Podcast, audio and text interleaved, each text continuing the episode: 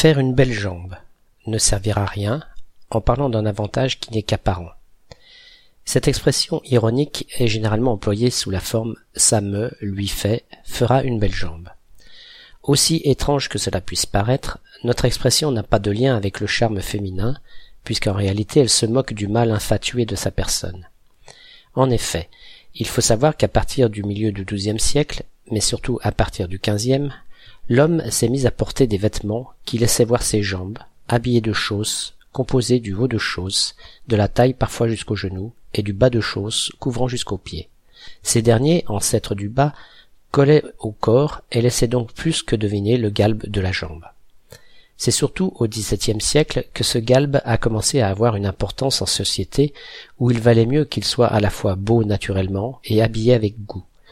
Et c'est de ces hommes coquets qui se pavanaient en montrant leurs si belles jambes qu'est née l'expression faire la belle jambe, appliquée à celui qui prenait une démarche avantageuse ou qui faisait le beau.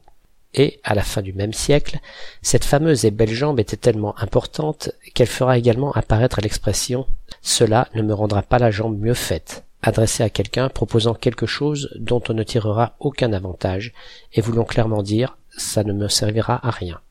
De là, il est facile de comprendre qu'en éliminant la négation, on ait pu, par ironie et dans une situation identique, dire ça me rendra la jambe mieux faite.